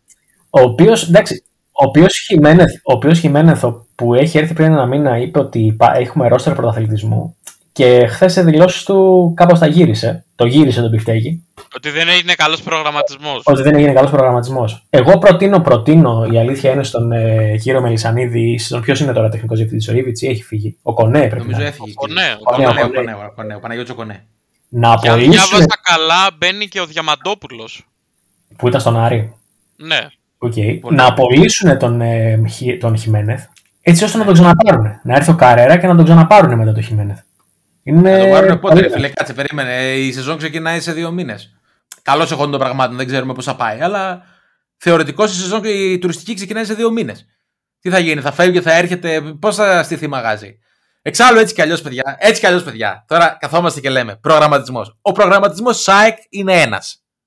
Να μπει στο νέο γήπεδο. Το Ε, ξέρουμε αυτό όλοι. Ε, εντάξει. Όποιος περιμένει κάτι διαφορετικό θα περιμένει πάρα πολύ. Τι να κάνουμε τώρα. Τέλος πάντων, Ο Άρης εντάξει, έκανε χαβαλέ νομίζω. Χαβαλέ. Δηλαδή κινδύνευσε πολύ λίγο. Κινδύνευσε πολύ λίγο. Είχε ένα δοκάρι. Εντάξει, με το δεν Μασέρα. είναι. Μη ζορίζεσαι. Χαβαλέ έκανε. Η ΑΕΚ ήταν πολύ κακή, ο Άρης ήταν πολύ καλός. Έκανε χαβαλέ. Παιδιά, δεν είναι μόνο το παιχνίδι το συγκεκριμένο. Ο Άρης δείχνει ότι ε, είναι Ναι. αυτή τη στιγμή, είναι φέτος η καλύτερη ομάδα μετά τον Ολυμπιακό, ο οποίος είναι εκτός ανταγωνισμού. Έτσι, Ξεκάθαρα. Είναι πιο συμπαγής ομάδα. Είναι πιο συμπαγής Είναι ομάδα. πιο συμπαγής ομάδα. Ξεκάθαρα, δηλαδή δεν δεν συζητιέται αυτό.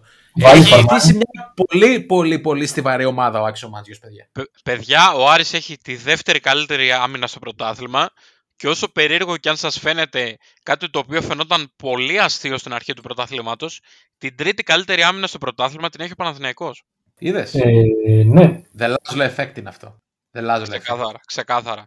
Ε, αυτό που είπες ε, τέλει, ο Άρης έχει με διαφορά, είναι με διαφορά η δεύτερη καλύτερη ομάδα, βασικά η πρώτη καλύτερη ομάδα, γιατί ο Ολυμπιακός έχει Αυτό ξεφύγει. ο Ολυμπιακός είναι. Το- δε- Τι να πούμε, Είναι- ότι είναι η καλύτερη είναι- ομάδα. Δεν συζητιέται. Είναι πώς είναι πως βάζουν τα κλασικά στοιχήματα τα μακροχρόνια που λέει κατάκτηση πρωταθλήματος χωρίς τον Ολυμπιακό. Ε, είναι αυτό. Είναι, δηλαδή ο Άρης είναι η καλύτερη ομάδα του πρωταθλήματος γιατί ο Ολυμπιακός δεν υπάρχει απλά στο, στην Ελλάδα. Αυτή τη στιγμή ναι. Αυτή τη στιγμή Ξεκάθαρα. δεν υπάρχει. Μιλάμε, μιλάμε για φέτος, έτσι. Το, Ναι. Δηλαδή έχει 15 βαθμούς διαφορά από τον Άρη και εντάξει, τώρα τε- δεν χρειάζεται να πούμε κάτι άλλο. οριακά, οριακά δεν θα προλάβει να πάρει το πρωτάθλημα πριν τα play-off. Αυτό. Είναι η φάση. Αυτό, Αυτό. Γιατί έχει 15 τώρα. Δεν νομίζω ότι θα έχει 15 και μέχρι το τέλος. Γιατί όλοι έχουν να παίξουν σχεδόν με όλους. Μπορεί να έχει Οπότε- και παραπάνω. Μπορεί Ας να πούμε έχει παραπάνω, τώρα, εντάξει. ναι. Μάλλον προς Άμα τα πάνω φτάσει- θα πάει. Άμα φτάσει 30, ας πούμε, εγώ να μην κατέβει καν να παίξει ο Ολυμπιακός. Μα ναι, ε, κάτσε, περίμενε. Είναι 10 παιχνίδια στα playoffs. Θέλει ακριβώς 30 βαθμούς. Διαφορά από το δεύτερο. Εντάξει. Ξεκάθαρα. Τέλος Ε, πάντων. Λίγο δύσκολο είναι να το προλάβει. Λίγο δύσκολο είναι να το προλάβει. δηλαδή, Να έχει 30 βαθμούς, αλλά ποτέ δεν ξέρεις. Ποτέ δεν ξέρεις. Με τα χάλια των υπολείπων, ποτέ δεν Λοιπόν, ξέρεις. βέβαια όλα αυτά που είπαμε καλά, αλλά ένα είναι το γεγονός του Σαββατοκύριακου που επισκιάζει όλα τα υπόλοιπα. Το οποίο είναι; Η επιστροφή του Κλάους Στέφανο Θανασιάδη στα γκολ, ρε παιδιά. Πριν, Του ε, Μένε. sorry, Του- sorry, του- sorry, sorry, πριν πάμε σε αυτό, να τελειώσουμε την αγωνιστική, να πούμε ότι πριν λίγο έληξε το Πανετολικό Πας Γιάννενα, Η μητέρα όλων των χ, όπως το λέγαμε.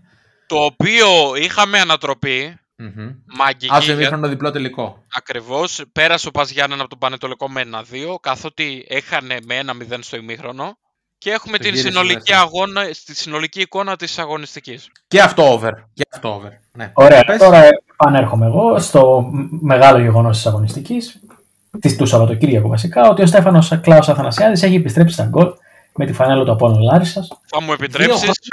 Δύο χρόνια μετά το τελευταίο. Δύο χρόνια μετά το τελευταίο γκολ. Χειροκροτάς, ε. ξεκάθαρα.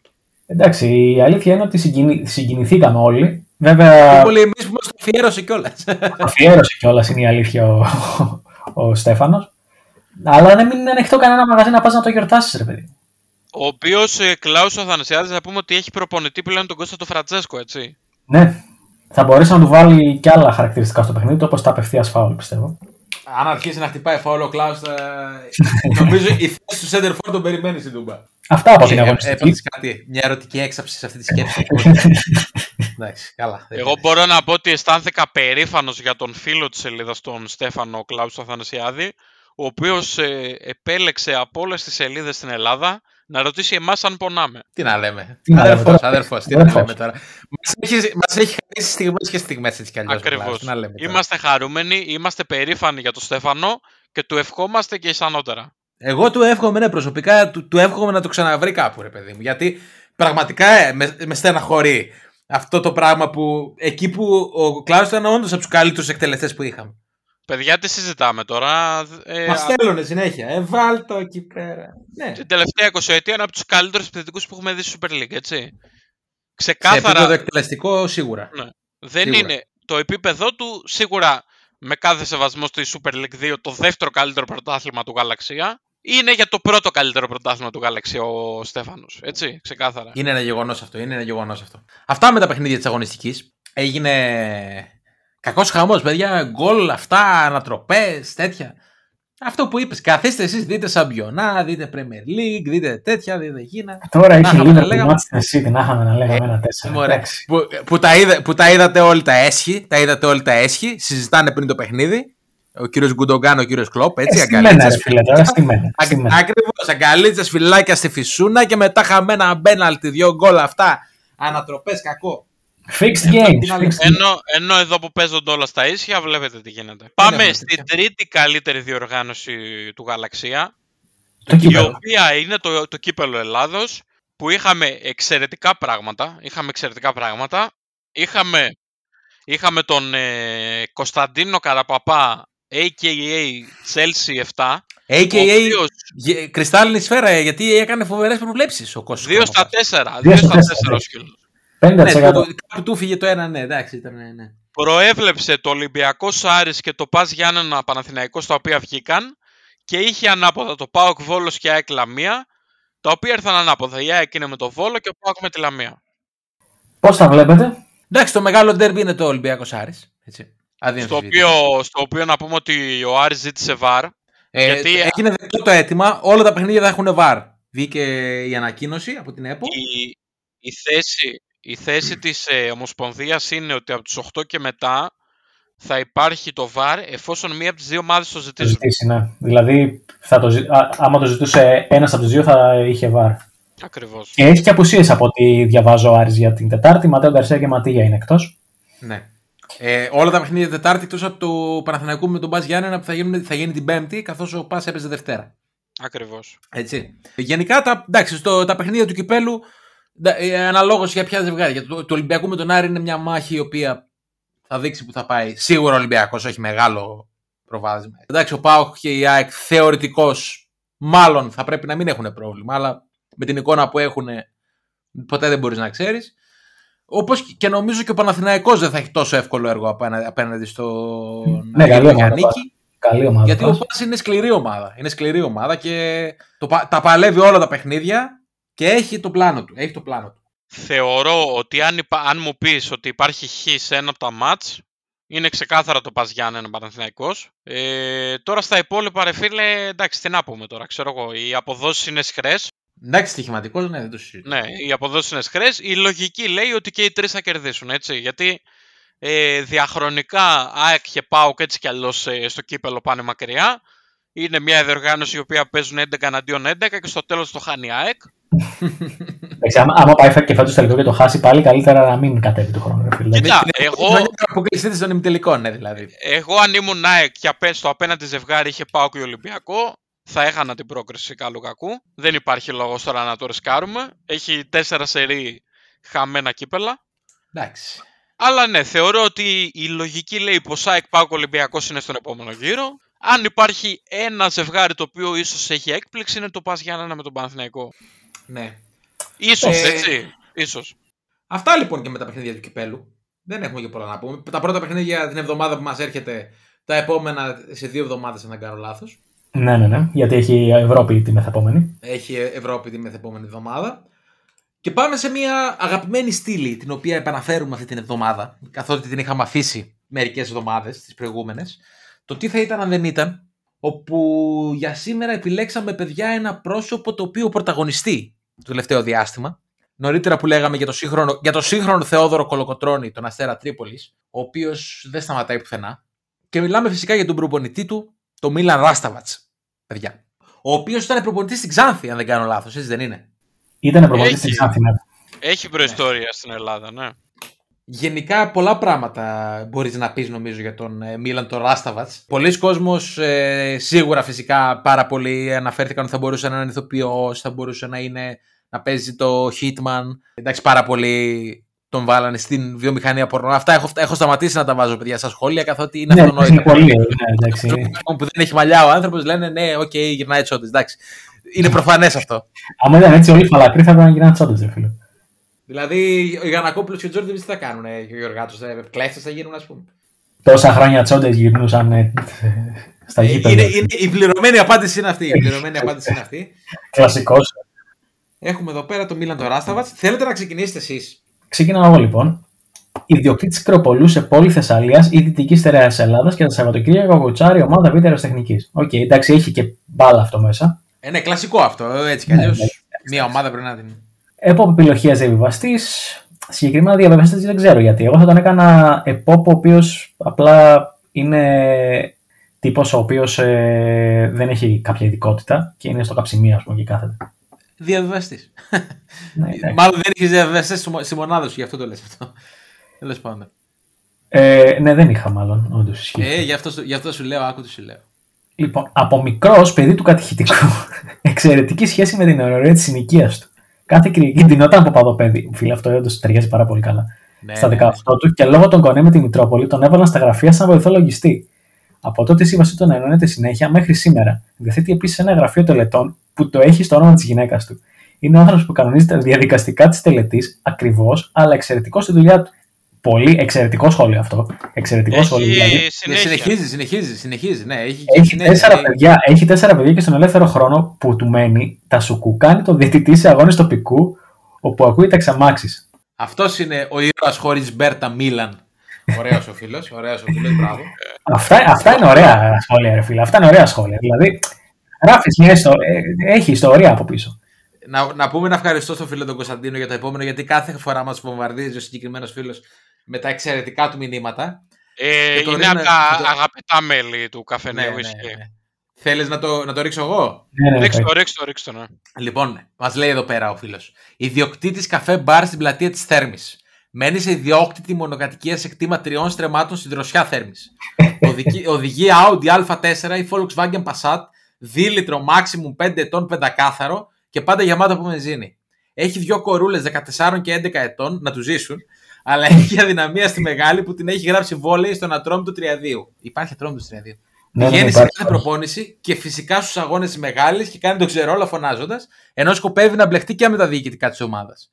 Τις καθημερινές τριγυρνάει με τζιν, μάλινες ζακέτα και μπουφάν Κολούμπια και φυσικά έχει όλα τα Apple σύνεργα, iPhone, AirPod κλπ. Τα Σαββατοκύριακα συνήθως δίνεται πιο αθλητικά, έτσι με μαύρη φόρμα βράκα, αντίντα ζακέτα χωρίς κουκούλα, κουμπωμένη μέχρι το λαιμό και παπούτσι Air Max 97 ή το τελευταίο μοντέλο της Nike. Καλοκαίρι μόνο στα νησιά, έχει κότερο και βγάζει την οικογένεια βόλτα στο διάπορο Χαλκιδικής, ενώ με την αντροπαρέα, όταν βγουν κρουαζιέρα, πάνε μέχρι λίμνο. Έχει κόψει το τσιγάρο και ο καφές του είναι χειμώνα καλοκαίρι στο μαγαζί του φέρνει το εσπρέσο μέτριο με μαύρη. Καλό καρδός άνθρωπος, αλλά λίγο λαμόγιο. Επιπρόσθετα, στο κτήμα τους Δροσιά Θέρμης Έχει ένα κοίτα λευκό και ένα γερμανικό ποινικό φύλακες που φοβάσαι μην φάνε τον κόσμο, αλλά έλα μπορεί να πρέξουν θέλουν. Ωραία, φίλε.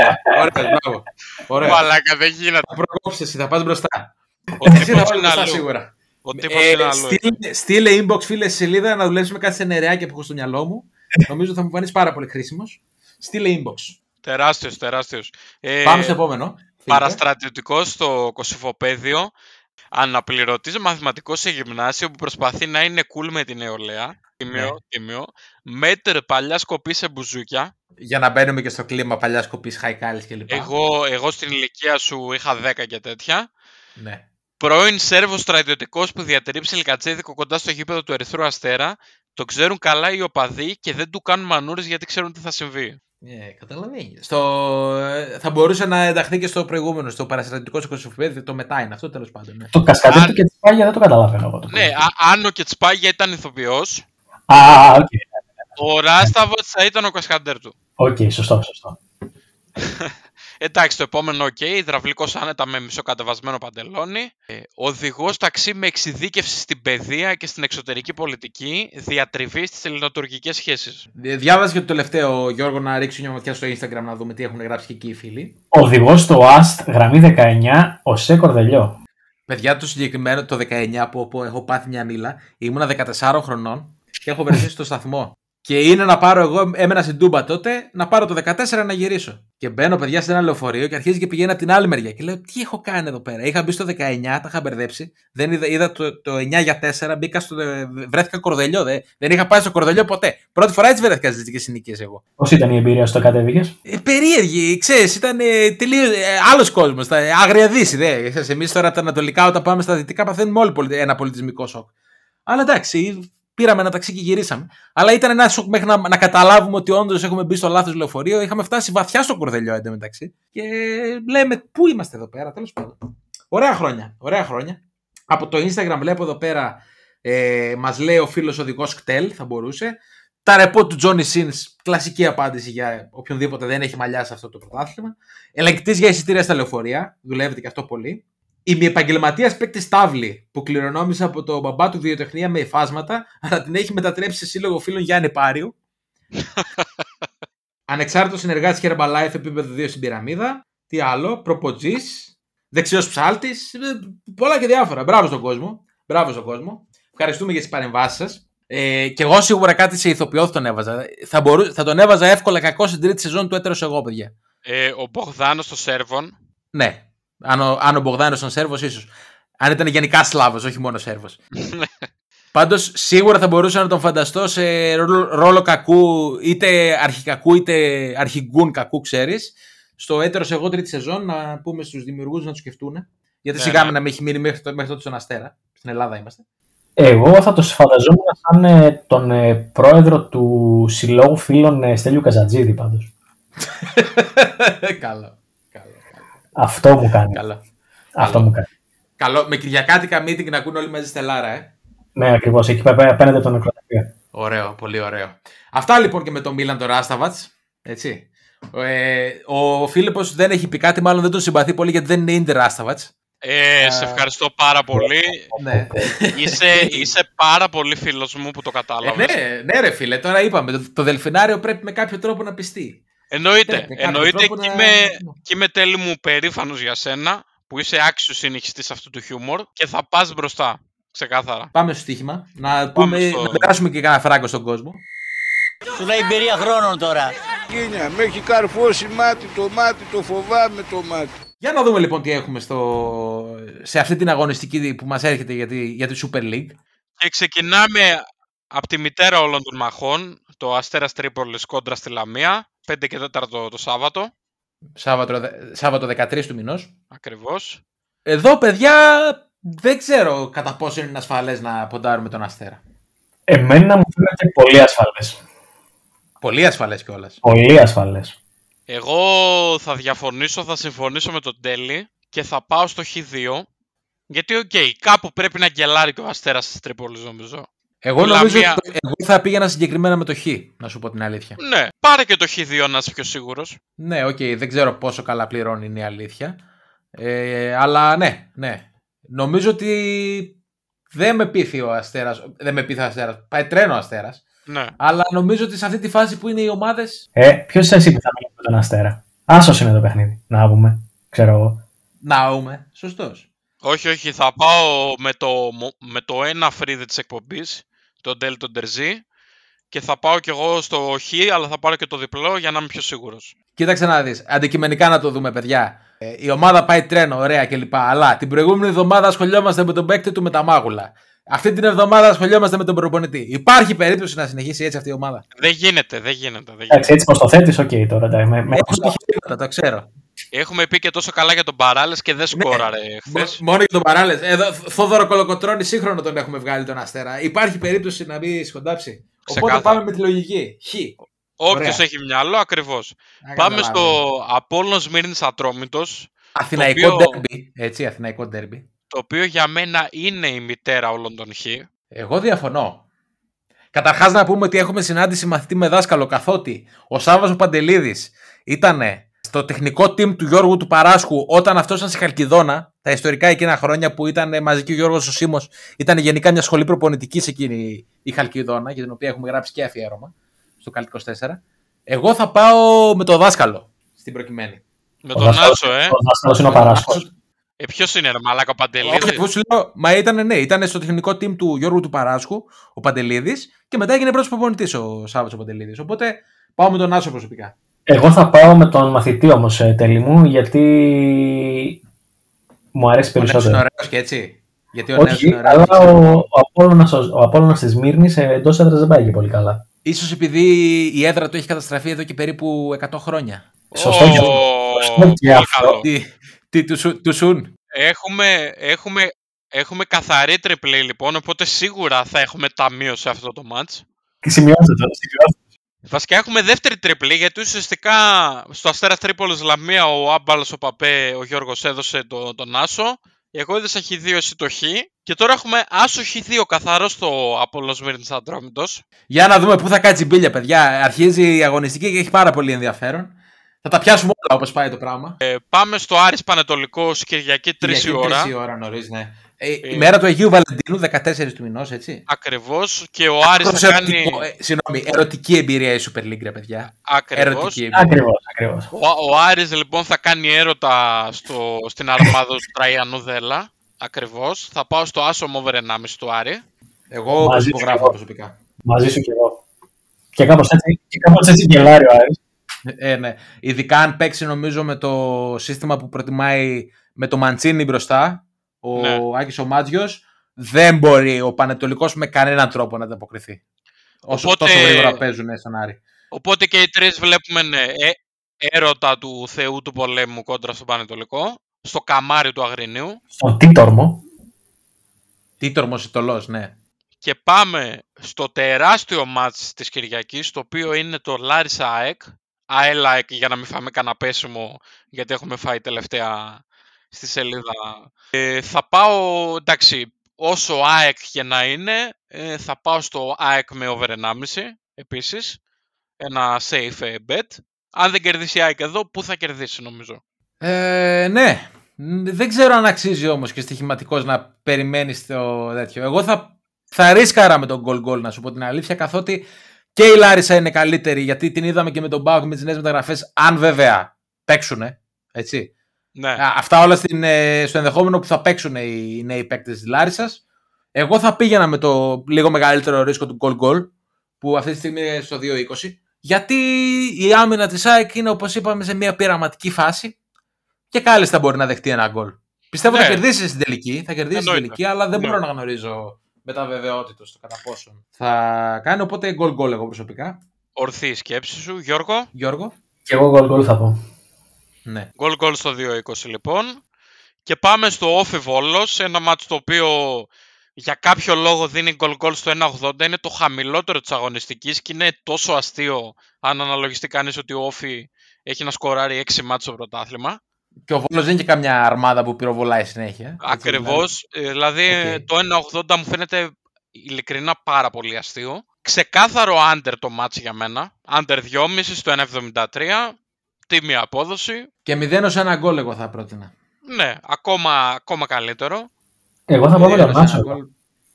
Εγώ θα πάω με Ε, τον ναι, Άσο. και εγώ, και εγώ κλείνω προς τον Άσο είναι η αλήθεια. Στον πρώτο γύρο, παιδιά, ο Όφη του είχε ρίξει 4 του βόλου μέσα στο βόλο. Ρε παιδιά. Ε, αλλά ναι, ε, και κάποια στιγμή θα. Δεν μπορεί, κάποια στιγμή θα.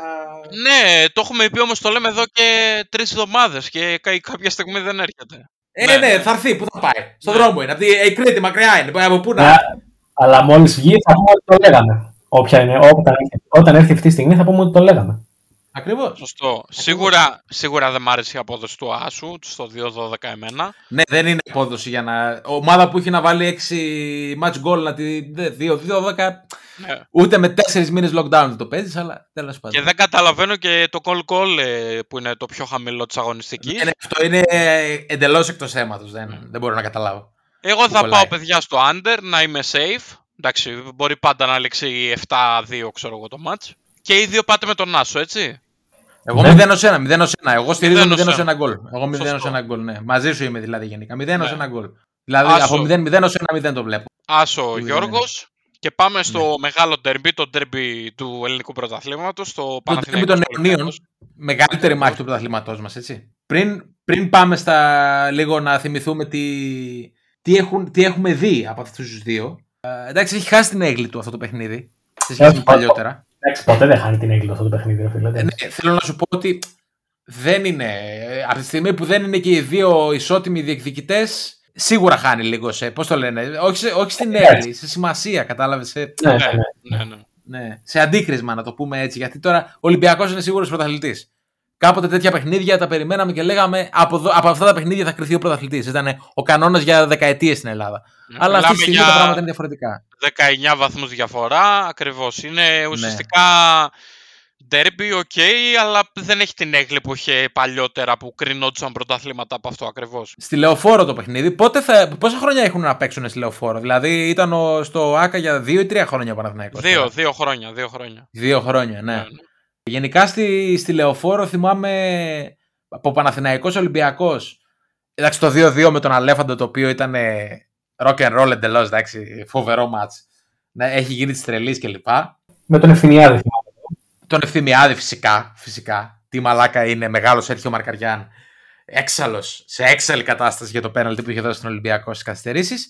Εγώ θυμάμαι ένα, το 3-2, ένα 3-2 σε εκείνα τα χρόνια, με τα δύο αυτόν γκολ του Παναθηναϊκού. Και τη φαουλάρα του Μπασινά, ε. Ακριβώς, ναι. Με Γιώνα Κόλκα, με Γιώνα Κόλκα ο Παναθηναϊκός. Ναι, ήταν η ομάδα του Παναθηναϊκού που είχε κάνει και τις μεγάλες πορείες στην Ευρώπη, αν δεν κάνω λάθος. Και ήταν και τη χρονιά νομίζω που πήρε και. Το... Όχι, ήταν η χρονιά της Ριζούπολης. Δεύτερος γύρος ήταν νομίζω στη Ριζούπολη. Ναι, ναι, ναι. ναι. Ήταν 3-2 το πρώτο παιχνίδι, στο, αν δεν κάνω λάθος, στη Λεωφόρο και 3-0 στη Ριζούπολη. Αυτό Ναι, πρέπει ένα, να- ένα μάτς ε, άλλης μόνος του χαρακτήρα. Ναι, εντάξει, θα έχουμε πει για τη Ριζούπολη αρκετές φορές. Ε, ήταν και ένα άλλο παιχνίδι που δεν είχε ξεκινήσει προ εξαετίας, αν δεν κάνω λάθος. Το παιχνίδι με τη φι- φωτοβολίδα στο Φεγκόγκασον, έτσι, του, που, τον Ισλανδό επιθετικό του Ολυμπιακού τότε. Το οποίο ο διαιτητής αποφάσισε να μην ξεκινήσει ποτέ. Και γενικώς εντάξει, είναι και άλλα παιχνίδια. Είναι και στο ΑΚΑ τα παιχνίδια με. Ο, τα δύο, το παιχνίδι με τα δύο γκολ του Σισε που γύρισε το παιχνίδι ο Παναθηναϊκός. Είχε κάνει ματσάρα ο Λάζαρος ο Χριστοδουλόπουλος σε εκείνο το μάτς. Ο Πάνος Κιάμος των ε, ποδοσφαιριστών. Ε, Ο, ο, ο, ο αρτιότερος Έλληνας ποδοσφαιριστής τα τελευταία 30 χρόνια. Ταπεινή μου άποψη, συγγνώμη, πείτε ό,τι θέλετε. Άντε, άντε 20, όχι 30. Ο οποίος να πούμε ότι πλέον δεν πανηγυρίζει κόντρα σε καμία ομάδα στο πρωτάθλημα γιατί είχε αγωνίσει σε όλες. Και δεν θέλει να στεναχωρεί κανέναν. Αυτά λίγο πολύ και με τον Derby. Σε στοιχηματικό επίπεδο, παιδιά, πώς τα βλέπετε τα πράγματα; Ε, εγώ, παιδιά, θα πάω με το goal goal, το οποίο πληρώνει στο Safe. 227, ναι. Θα πάρω, θα πάρω και το χ, το οποίο, το οποίο δεν είναι τόσο safe, αλλά θα πάρω το χ, θα πω 1-1. Εντάξει, εγώ θα πω, ε, σε σημείο σίγουρα θα συμφωνήσω στο goal goal, το οποίο είναι και πάρα πολύ ψηλά. Δηλαδή 2-27 Παναθηναϊκός Ολυμπιακός goal goal με την εικόνα που έχουν και 1-80 ο Βόλος με τον Όφη. Τι να πω. Κοίτα, η λογική λέει το ότι αν παίξεις Ολυμπιακό με goal goal θα πάρεις μια πάρα πολύ καλή απόδοση. Γιατί για Ναι. μένα άσος δύσκολα να έρθει αυτό το match. Απλά επειδή ο Παναθηναϊκός τα τελευταία χρόνια παρότι δεν έχει καμία σχέση με τον Ολυμπιακό αγωνιστικά, πάντα παλεύει τους αγώνες τουλάχιστον εντός έδρας. Βέβαια, βέβαια. Και τους εκτός. Γιατί και στον πρώτο γύρο φέτος ήταν άτυχος που δεν ισοφάρισε τουλάχιστον. στο Ναι. δεύτερο ημίχρονο. Θέλω να πω έστω τα εντός, ξέρεις, επειδή μιλάμε για Παναθηναϊκός Ολυμπιακός αυτή τη στιγμή. Βλέπω αρκετό 1-1 να σου πω την αλήθεια. Και επειδή θεωρώ ότι πλησιάζει και το μάτς του Europa, ο Ολυμπιακός λίγο πολύ έχει και τον, ε, το, το μυαλό τους στην Ευρώπη. Ε, θεωρώ ότι ίσως έτσι, ξέρεις, επειδή και ο Παναθηναϊκός θα είναι ψυχωμένος, είναι ένα ντέρμπι το οποίο έτσι κι αλλιώς έχει, έχει, έχει αρκετά να δώσει και για τις δύο ομάδες. Βλέπω ένα-ένα προσωπικά. Εγώ θα πάω με την μπόμπα. Με την Άσο. μπόμπα. Άσο. Άσο. Μ' αρέσεις, μ' αρέσεις. Λάσλο, in Λάσλο we believe. Ε, Πώς το λένε, προχωράμε με Λάσλο. Τον τεράστιο Λάσλο Μπόλωνη, στηρίζουμε. Μ' αρέσεις. Εγώ θα συμφωνήσω με τον Φίλιππο. Μου αρέσει η προσέγγιση του γενικά. Εντάξει, το πιο Εγώ safe είναι γιατί- σίγουρα αυτό που είπατε, γιατί και εγώ θεωρώ ότι το goal goal είναι το πιο πιθανό. Η λογική λέει αυτό. Τώρα θα φανεί, έτσι. Μπορεί να γίνει οτιδήποτε. Μπορεί να έρθει και 0-0. Δεν, ε, δεν χαλάει κανέναν στην τελική άμα πάει ο αγώνας προς τα εκεί. Ε, ναι, στην τελική. Ο Ολυμπιακός να μην χάσει για να πάρει αίτητο στο πρωτάθλημα και ο Παναθηναϊκός φυσικά ένα χ κόντρα στον, ε, στον Ολυμπιακό για να συνεχίσει τη θετική του πορεία και την ε, πορεία χωρίς ήττες.